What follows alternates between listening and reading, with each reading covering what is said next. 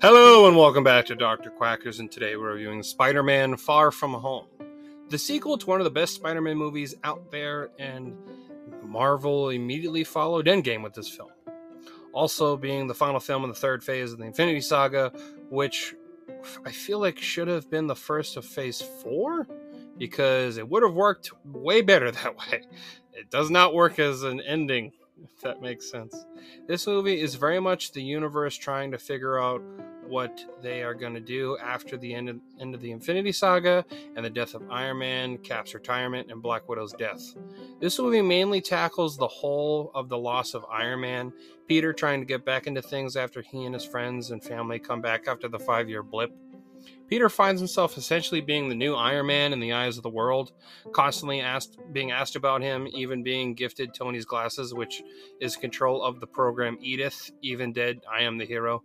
A huge system that controls billions of dollars of technology, essentially being a new Jarvis for Peter which is what leads to the conflict in this movie. Tony's mistakes still haunt the world and those that were in his life. Mysterio emerges, disguising himself as a hero from an alternate universe, but only to trick Nick Fury and Peter into thinking him a friend and become the new Iron Man character to get the recognition he thinks he deserves. Peter thinks that he isn't good enough and gives Mysterio Edith, which is when it's revealed that he is part of the group of scientists that feel wronged by the fallen hero, uh, Tony Stark. Some of them being from the first Iron Man movie, and others feeling wronged by how he used their tech. Uh, Mysterio being the creator of the memory technology shown in the beginning of Civil War, but was insulted by the acronym for the tech BARF. The emotional turmoil that Peter has to deal with in this movie makes his character much more compelling. His mentor being gone makes him have to come come into his own and be the hero the Earth needs. It also perfectly captures a great way of using his Spidey sense powers, having to master it to overcome the illusions of Mysterio. I also greatly appreciate the use of a villain that isn't one of the mo- more populars villains, like you know Green Goblin, uh, Doc Ock, things like that and I do really enjoy this version of the character. I don't think he's as good as the Vulture in the previous movie, but he does a great job of making himself a challenge for the web slinger.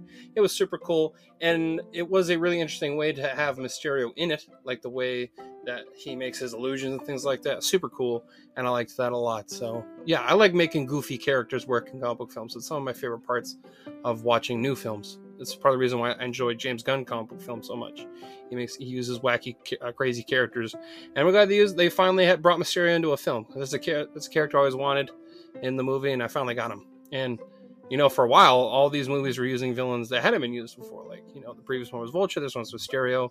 Uh, un- uh, unfortunately, the next one's just all of the previous villains besides uh, Tom Holland's, but it was still cool to see that yeah, I, I liked this one a lot. I had a lot of fun.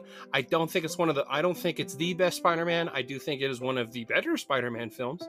It ranks high up on my list, but I do think it's the weakest of the initial trilogy of Spider-Man films. I think Homecoming is better than this one, and I do think No Way Home is better than this one. So it is a nice secondary chapter in, in the three-parter, but I don't think it shines as high as the, the other two.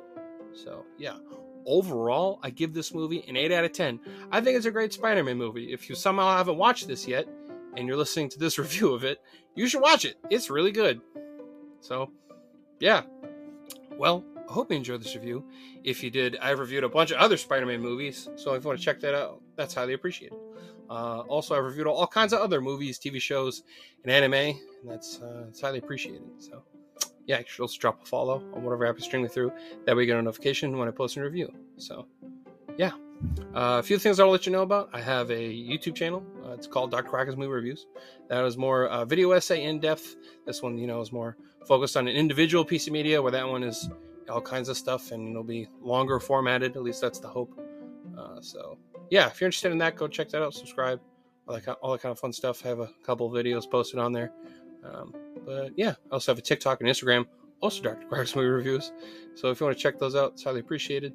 Uh, if you want to reach out to me and talk to me, that kind of thing, if you want to recommend me a movie, you can do it on TikTok, Instagram, or you can go to my Twitch, dr underscore quacker66.